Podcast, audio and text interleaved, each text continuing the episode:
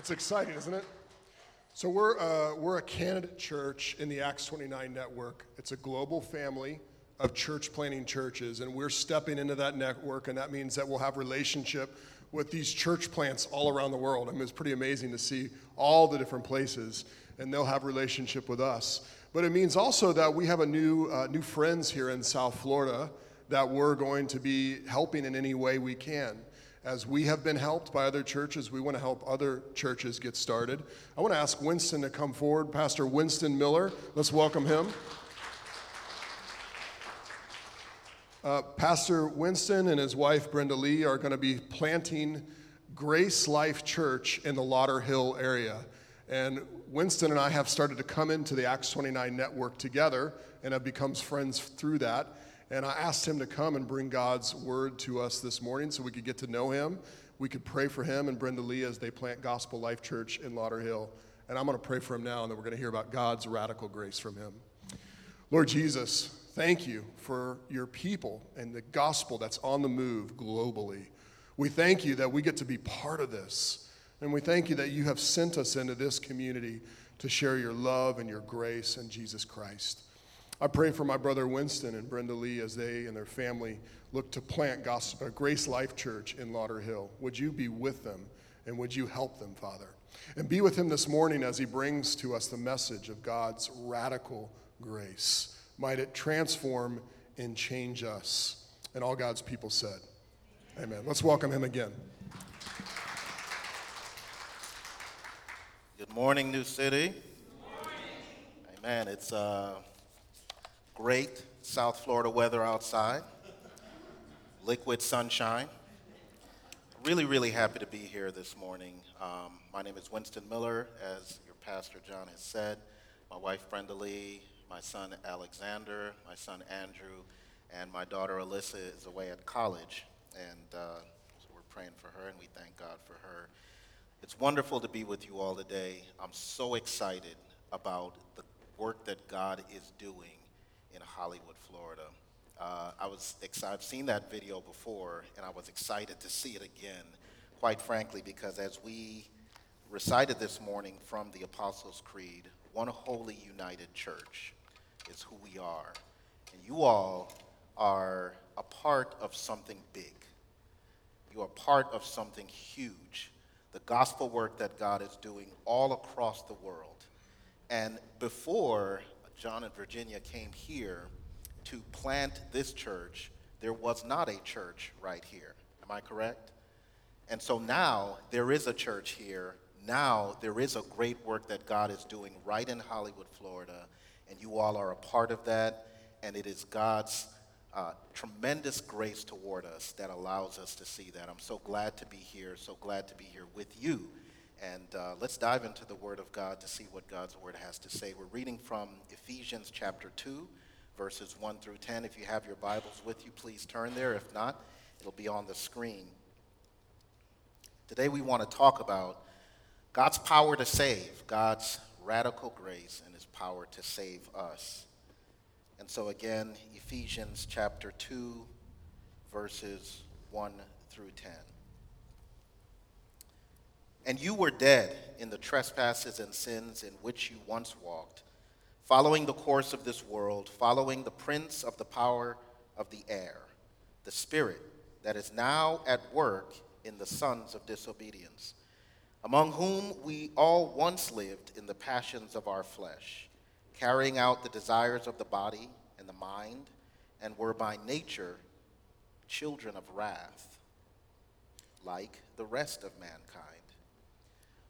But God, being rich in mercy, because of the great love with which He loved us, even when we were dead in trespasses, made us alive together with Christ. By grace you have been saved, and raised us up with Him, and seated us with Him in the heavenly places in Christ Jesus, so that in the coming ages He might show the immeasurable riches of His grace in kindness toward us in Christ Jesus. For by grace you have been saved through faith. And this is not your own doing, it is the gift of God, not a result of works, so that no one may boast. For we are his workmanship, created in Christ Jesus for good works, which God prepared beforehand that we should all, that we should walk in them. This is the word of the Lord. Let's pray. Oh Lord, open our ears, open our eyes, that we might hear and see wonderful things from your law. Transform us even as we hear your word. Holy Spirit, come and help us to not just hear, but to love what you have said and to obey. Let your name be glorified. In Christ's name we pray. Amen. It's uh, school started a couple weeks ago, and as we send our children off to school, I know that we all want the best for our children as parents.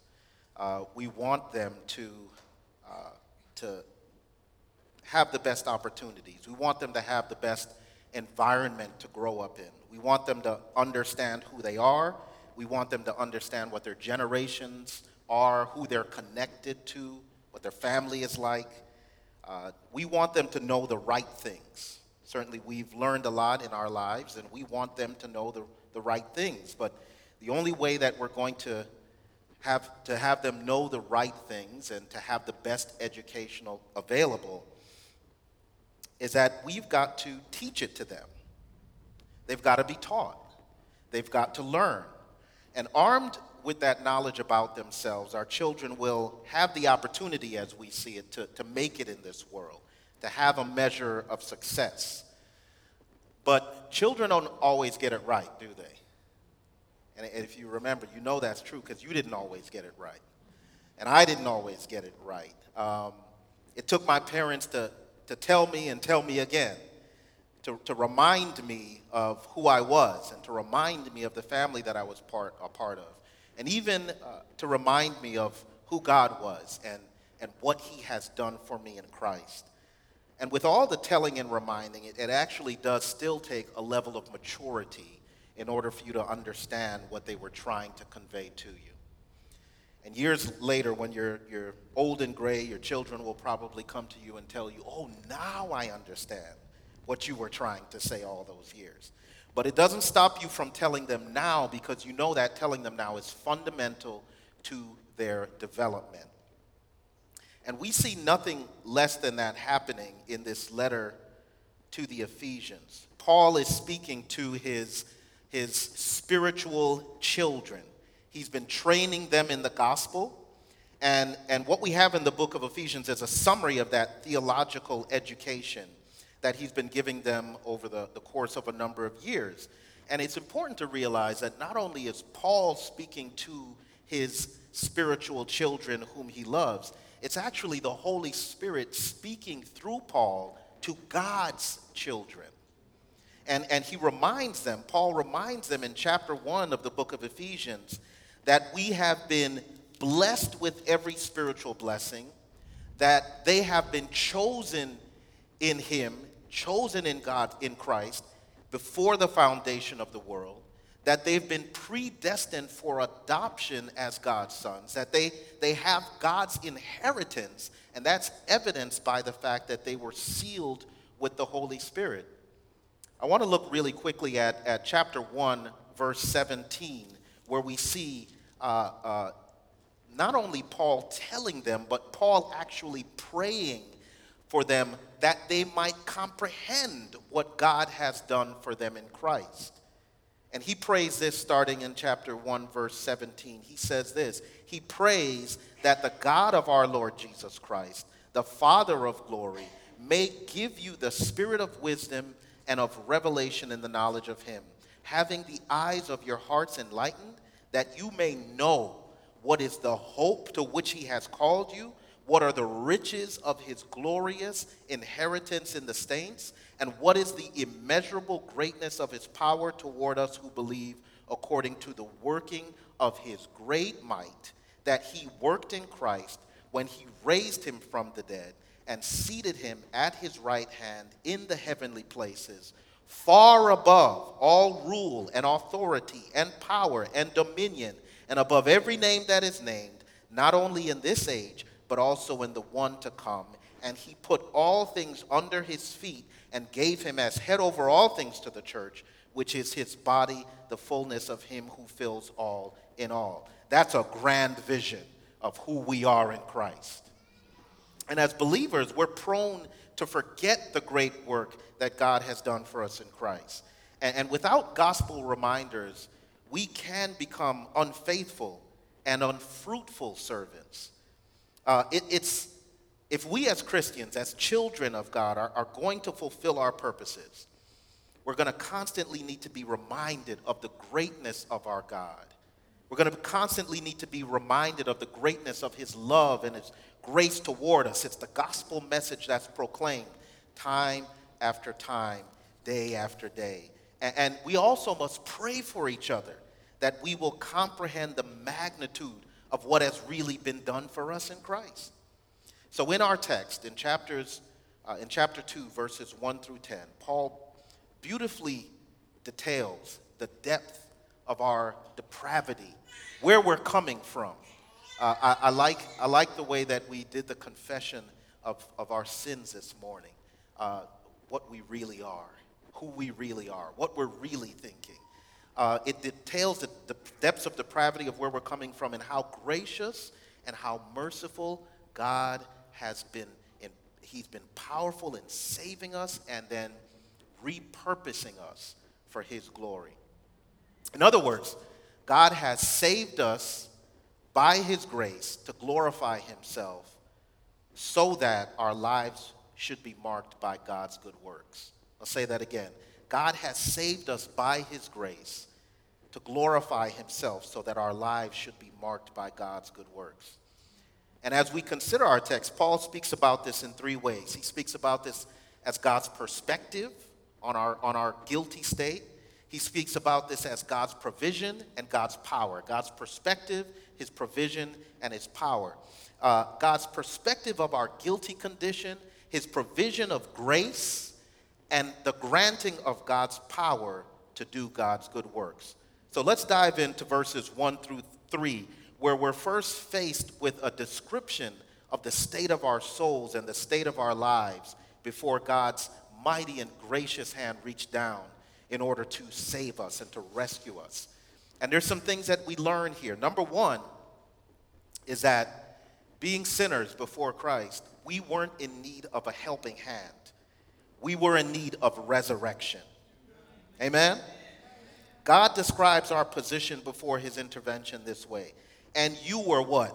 Dead in the trespasses and sins in which you once walked. Now, this is not a state where you're born naturally good and you just have a little bad that needs to be worked out. Or you're, you're, you're born good with a little, or you're born bad with a little good that needs to be worked in. Uh, this is a definitive eternal state of the soul that leads to eternal damnation. Romans 5:12 uh, uh, describes it this way. It says, "Sin came into the world through one man, Adam, and death through sin, and so death spread to all men because all sinned. You've heard the scripture, all have sinned and fallen short of the glory of God. We were uh, eternally, hopelessly dead men and women walking. It's who we were. And spiritual death is marked by rebellion against the God who created you. It, it's worshiping anything or anyone uh, outside of our Creator with all of our heart, mind, soul, and strength. And, and Romans chapter 2, another book that Paul wrote, talks about how man, in his rebellion against God, he exchanged the truth about God for a lie and worshiped and served the creature rather than the creator. And many of us can look back on our lives before we trusted in Christ alone for our salvation. Remember that we thought we were okay, right? We, we, we were coherent. We could make moral decisions. Uh, we treated people well. We even attended church regularly. And like many of us who are spiritually dead, we weren't aware of where we really were. We weren't really aware of our standing with God. And Paul doesn't want the Ephesians to forget. He, and, and may we never forget the state of spiritual death that we were in and, and the fact that we were unable to wake ourselves out of it. We needed the gospel preached to us and, and our friends and our neighbors, uh, our family, they need the gospel preached to them in order for them to be woken out of spiritual death. And of course, it's not just Paul who describes us in the Bible as being spiritually dead. Our Lord Jesus Christ in John 5 24 through 25 says this Truly, truly, I say to you, whoever hears my word and believes him who sent me has eternal life. He does not come into judgment, but has passed from death to life. Truly, truly, I say to you, an hour is coming and is now here when the dead will hear the voice of the Son of God, and those who hear will live. So, what characterized, what else characterized our spiritual death? Trespasses and sins is what the scripture says here. We were aligned against God. We regularly and hopelessly transgress God's law. And thus, we, we could never line up with God's standards of holiness. He's a perfectly holy God. We couldn't line up there. Our sins against God and our, our sin nature prevented us from having a right relationship with the Father. And life without relationship with God is spiritual death. So we were in need of resurrection, not just a helping hand. We were in need of resurrection, not just a list of good works, not just a, a bunch of things that we can do in order to earn God's favor. We were in need of a radical transformation from death to life.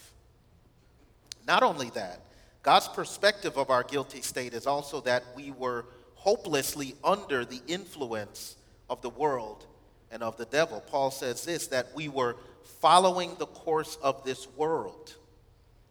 Uh, or, and uh, another way to say that we were walking according to the course of this world. We're part of a godless society. We're just being moved along with everything that this world has to say and the way it has to think. And everyone who has not yet come to Christ for salvation may not yet realize the influence that the environment of the world has. There's this illustration where a, a young fish looks at an older fish and asks him, uh, How's the water? The older fish says, What's water?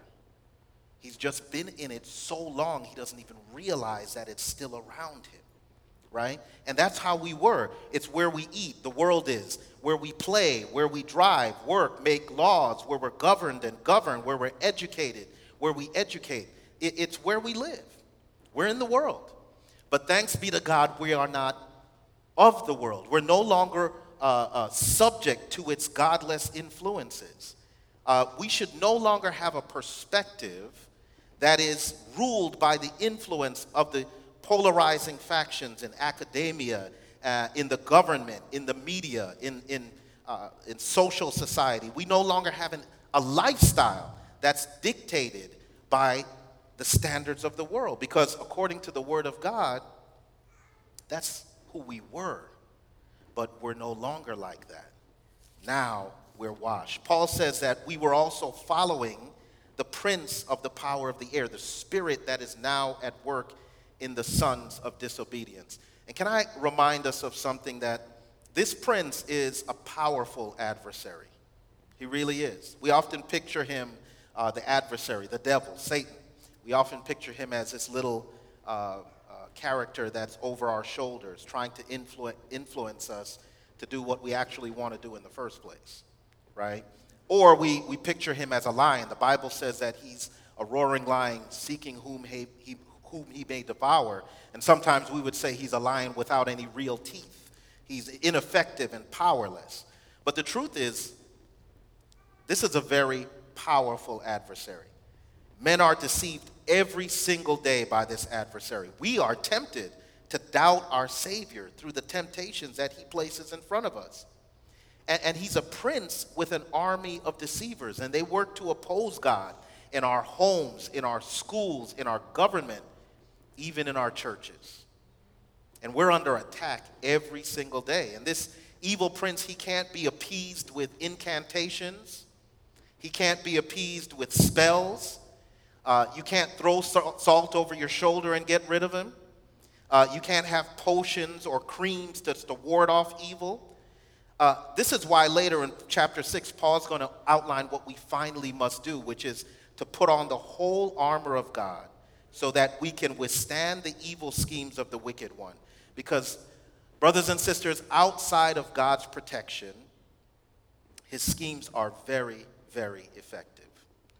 And it's a sobering indict- indictment and also clarifying that Paul, he describes us as children of disobedience.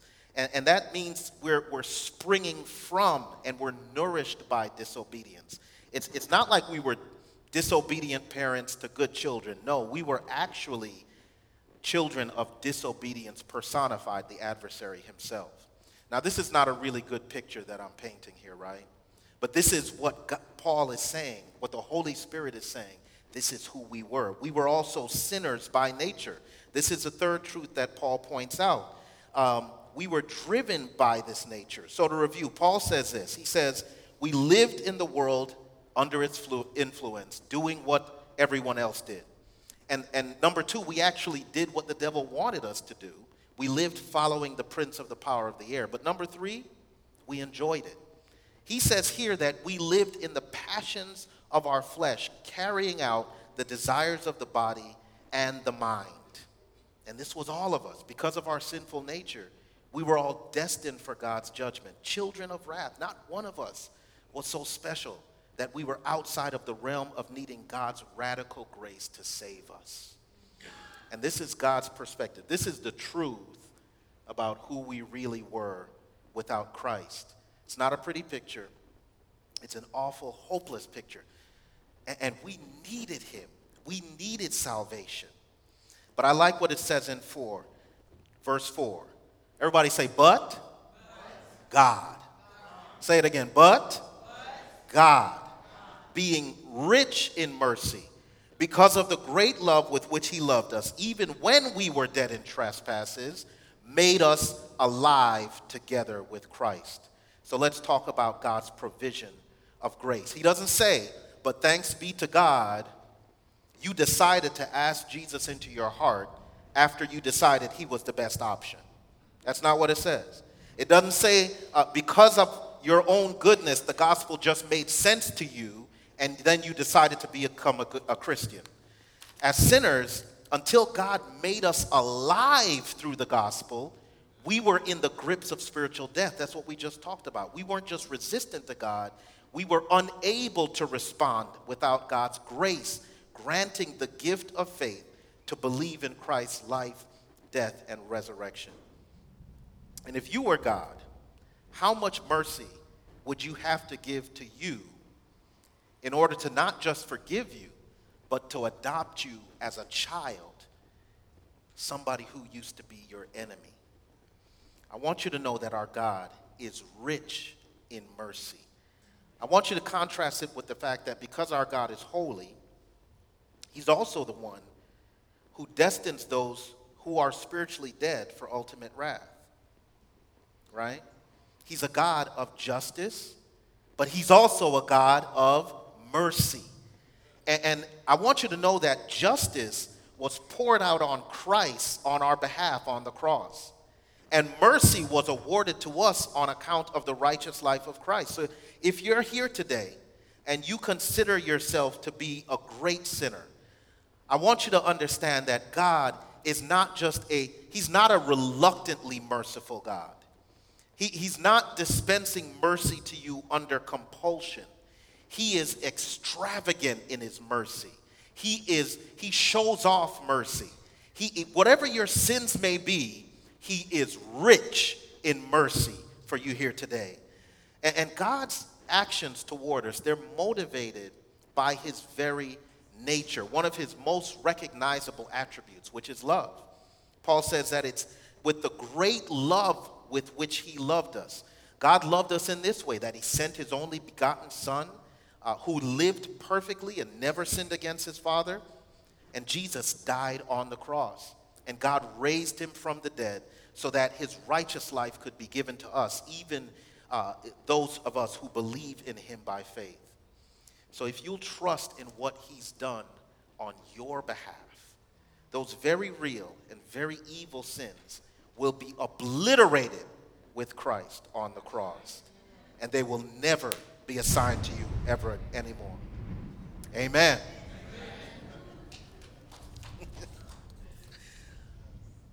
His mercy is personal, it's for you. It is for you. God's love is personal, not because we've earned His personal attention. It's because God is rich in mercy, great in love, and He's decided to set His affection on you. Remember, he says earlier, Paul does, that we were chosen in him before the foundation of the world, that we were predestined for adoption as children of God. And God wants to lavish that mercy on you today. If you're not a believer in Christ, my prayer is that you respond to the seeds of faith that is being sown in you even right now so that you can experience his mercy and love that transforms your life and it transforms your purpose completely. Amen? So not only is God's provision of grace to us because of his mercy of love, but it's, it's by his power. When we were dead in trespass and sins, God made us alive together with Christ. And it says that we were raised up with him and seated with him in the heavenly places in Christ Jesus. We, we had, and we really still have, nothing that can add uh, to God. We've got nothing glorious to add to God. God is glorified in the fact that he takes us as dead, worthless sinners. And those sinners that have faith in the person and the work of Jesus Christ, and, and he saves us that way. That's how he's glorified. And we who have trusted in Christ are right now, by God's Spirit, in union with Christ, the Word of God says, and we're seated in the heavenly places in Christ Jesus. Where is this heavenly places in Christ Jesus? Paul told us in chapter 1, verse 21, that this is far above all rule and authority and power and dominion and above every name that is named, not only in this age, but also in the one to come. And this is so this is not just about elevating your mind. This is not just promotion that God promotes us to another level. This is not just about my perspective on life. This is already being in a position where we rule and reign with Christ. In union with Christ, we're, we're above what he calls principalities and powers, above the rulers of the darkness of this world, no longer in the, in, under the reign of the prince of the power of the air. We're in the protection and the care and on the power of the one who is the Alpha and the Omega, who is the beginning and the end, who is the first and the last, who is the one who reigns both now and forevermore. We're under his power now and in his protection. And because we're seated in the heavenly places in Christ Jesus, Paul tells the Colossian church to seek those things which are above, where Christ sits on the right hand of the Father. So we should no longer react to things in this world without looking to God first. That's where we are. We're with Christ now. The world reacts by asking, What does the news media have to say? Um, What's going to make the most money? What will be the most efficient thing to do? But the children of God, because of our position, we look to God and to His Word first. It's one of your values here to be rooted in the Word of God. So we trust our King, we, who is our Savior and our provider. We seek first the kingdom of God, knowing that everything else will be added to us as Christians in this world. And this grace, it's so amazing at times. It just, it can blow your mind. Why does God save us? Why does He lavish His grace upon us? Look with me at verse 7. So that in the coming ages He might show the immeasurable riches of His grace in kindness toward us in Christ Jesus. My brothers and sisters, God has saved us so that his grace would be made manifest, would be shown to all of the world for all of eternity. In chapter 1 6, God predestines us for adoption as his sons for this purpose, to the praise of his glorious grace. Everything exists in order to bring glory to God. That's why he made everything, to bring glory to God. And God justifies ungodly, guilty sinners to show the absolute richness of his grace. This is what brings glory to God. And this brings us to verse 8, to our final point God's power to go and do good works. God's power to go and do good works. Paul says, For by grace you've been saved through faith, and this is not your own doing, it is the gift of God. So he repeats what he said in verse 5 By grace you have been saved through faith. God's word has shown us that who we are without Christ, we know that what God has done for us in Christ. And the fact is, he did all the work.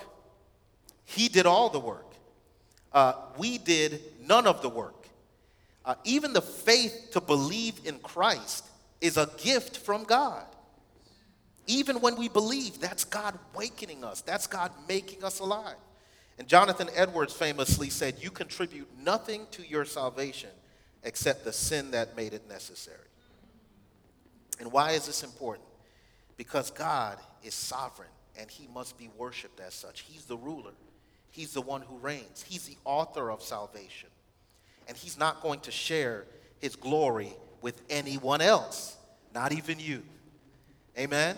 You, you don't have the gospel if you have contributed something to the saving of your own soul. Every other religion describes salvation or being saved um, as something that includes our works. There, there's something that you need to, to do, some initiative you need to take in order to earn your acceptance with God. But the gospel, true Christianity, is really different than that. And having this understanding of the gospel changes our lives day by day. religion says, I obey, and therefore I am accepted by God. But the gospel says, I am accepted by God through Christ, because of Christ, because of what he has done, and therefore I gladly obey. So Paul says that our salvation is not a result of works so that no one can boast. And this is an important reminder for us because even after we understand that God has saved us apart from our works, we're really inclined to believe that doing good works are going to keep us in God's favor. I don't know if you struggle with that. I know I do from time to time. Uh, uh, we're, we have to do some things in order to keep, uh, keep ourselves in God's good graces. But I need you to understand that it's not good works that keep us in God's favor. Good works are what God has created us in Christ Jesus for. We're not saved by good works, but we're certainly saved for good works. This is the best motivation, the only motivation for good works that are going to glorify God, because you'll never earn anything from God by your efforts.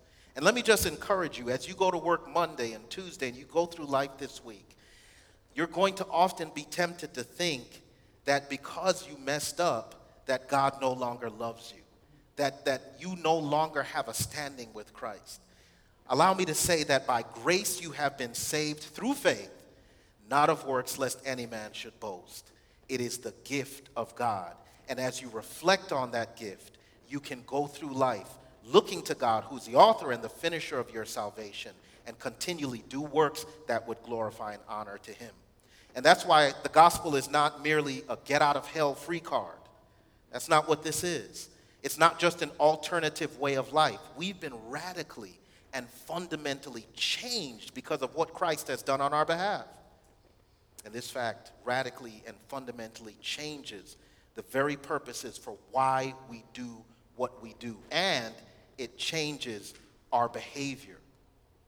So, what do we do now that we're alive together with Christ? My brothers and sisters, God is showing off the riches of His grace and kindness toward us. And we're called to do that for our brothers and sisters in Christ and for the world around us. We're His, what He says here in verse 10, workmanship. We're His good work. It, it denotes a personal touch. God has recreated us. And it's amazing to know that you were created, right? When you think about your physical, your spiritual, your, your uh, aspects, your intellect, when you think about your creativity, your, your artistic impulses, and how you're able to display them. You were personally created by God. But here's an even more amazing fact if you trust in Christ for your salvation, you have been recreated, recreated, and given His Spirit. So now, as this new creation, we're, we're the salt of the earth, Jesus said. We're the light of the world. And as a city or the town built on a hill, we're to be a community that's dedicated to doing good works toward each other and toward the community so that the community would know the love and the mercy and the grace of God that's been extended to us and that they would experience it too. We're to boldly and confidently do these good works that we've been recreated, repurposed to do. And God prepared that for us before the foundation of the world. Verse 10 We are his workmanship created in Christ Jesus for good works. Don't forget, if you're going to memorize verse 8 and 9, for by grace you have been saved, don't forget verse 10, because we've been created for good works. Our mission of the our mission as the church uh, in Matthew 28 19, Jesus said, Go therefore, and make disciples of all nations, baptizing them in the name of the Father and of the Son and of the Holy Spirit, teaching them to observe all things that I have commanded you. Behold, I'm with you always to the end of the age. Don't you know that as a children of God, only we can do that? That's the good work that we can do, that we have been recreated to do. Hearing and responding in God given faith to the gospel, resurrecting us from spiritual death to life, this is what we want to see happen in all of the people that we know, uh, our family and our friends that have not yet heard the gospel. And this is what we've been called to do. Finally, let me say, as we consider um, obeying the call of God to plant this church in, in Lauderhill, and what we want to do is partner with churches such as New City, because New City has been called to this area uh, in order to reflect how the gospel has uh, impacted your lives to the rest of this community. And we want to do the same thing in the community of Lauderhill to partner with New City in order to plant churches all over South Florida to the glory of God. And Paul here in Ephesians is praying for a grace filled community, a, a community that lives lives that are changed, that are transformed, that are empowered by, that are motivated by the gospel by the grace of God that Paul is describing here in Ephesians 2. God's grace that brought us from death to life. God's grace that freed us from the bondage of sin and then put us in authority seated in heavenly places with Christ Jesus. And by God's grace, we envision a community uh, that is transformed by the grace of God, that's pointing others to Christ, where, where grace filled lives um, submit to one another in Christ, truly love one another and honor God. Uh, Grace filled lives that will protect and nurture our children. Graceful lives that, uh, uh, you know, graceful husbands that will love their wives as Christ loved the church. Graceful wives that will honor and respect their husbands, that, will, that we would love each other enough to uh, uh, support each other and to tell each other the truth that we will pray for one another, that we will support repentance and reconciliation in our families, with our employers and with employees, with groups of people that we might think we're better than, and with groups of people that we think we've been dis- disrespected or even harmed by. These are the kinds of good works that God is calling us to and that we've been recreated to do. Imagine a community like that. That's the vision, a grace filled co- uh, community. And it's counter to the current culture. It can't help but have this disorienting effect on society. But what has happened to us as Christians, what's happening to us, uh, who we are now, it actually puts us in a different category than the rest of the world, from a lost and dying world. But it's happened to us so that we may grace others with this wonderful gospel. So please remember the good works that we do are works that God has already created us to do. We don't attempt to do good works simply because we're indignant, indignant against society, right? We don't attempt to do good works uh, just because uh, other people will see us and because it's going to make just some uh, uh better change in our immediate community. We do them because we're aware of the fundamental and radical change that's been done to us, and then we move in that power toward others. So, because of what Christ has done for you, you can do what's in front of you. You can love the people that God has put in your sphere of influence. You can give them the gospel. Do it as the Spirit of God leads you, and do it in faith, confident that God has called you for this time and He's given you the power to do it. Let's pray. Lord, we are so thankful for your word today here in Ephesians chapter 2. You've saved us by your grace, and you've saved us so that we could glorify you through the works that you have called us to do. I pray, Lord Jesus, for those whom you have allowed to hear your word today. Help us all, Lord, to respond in faith and to respond with gratitude for who you are and for what you have done for us in Christ. In Jesus' name we pray. Amen. Amen. Thank you, my brother. You know, God's grace is at the very center of what we're doing here at New City Fellowship. You know that we talk about empowered by the gospel. That's the same thing as God's grace coming into our lives. We don't have anything to offer Him.